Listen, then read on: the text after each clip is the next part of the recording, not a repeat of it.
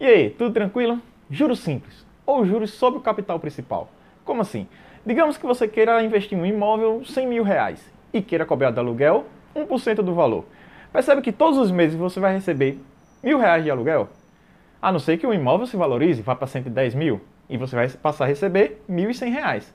Ou se ele se desvalorizar, vá para 95 mil e todos os meses você vai receber 950 reais. Esse é o juro simples.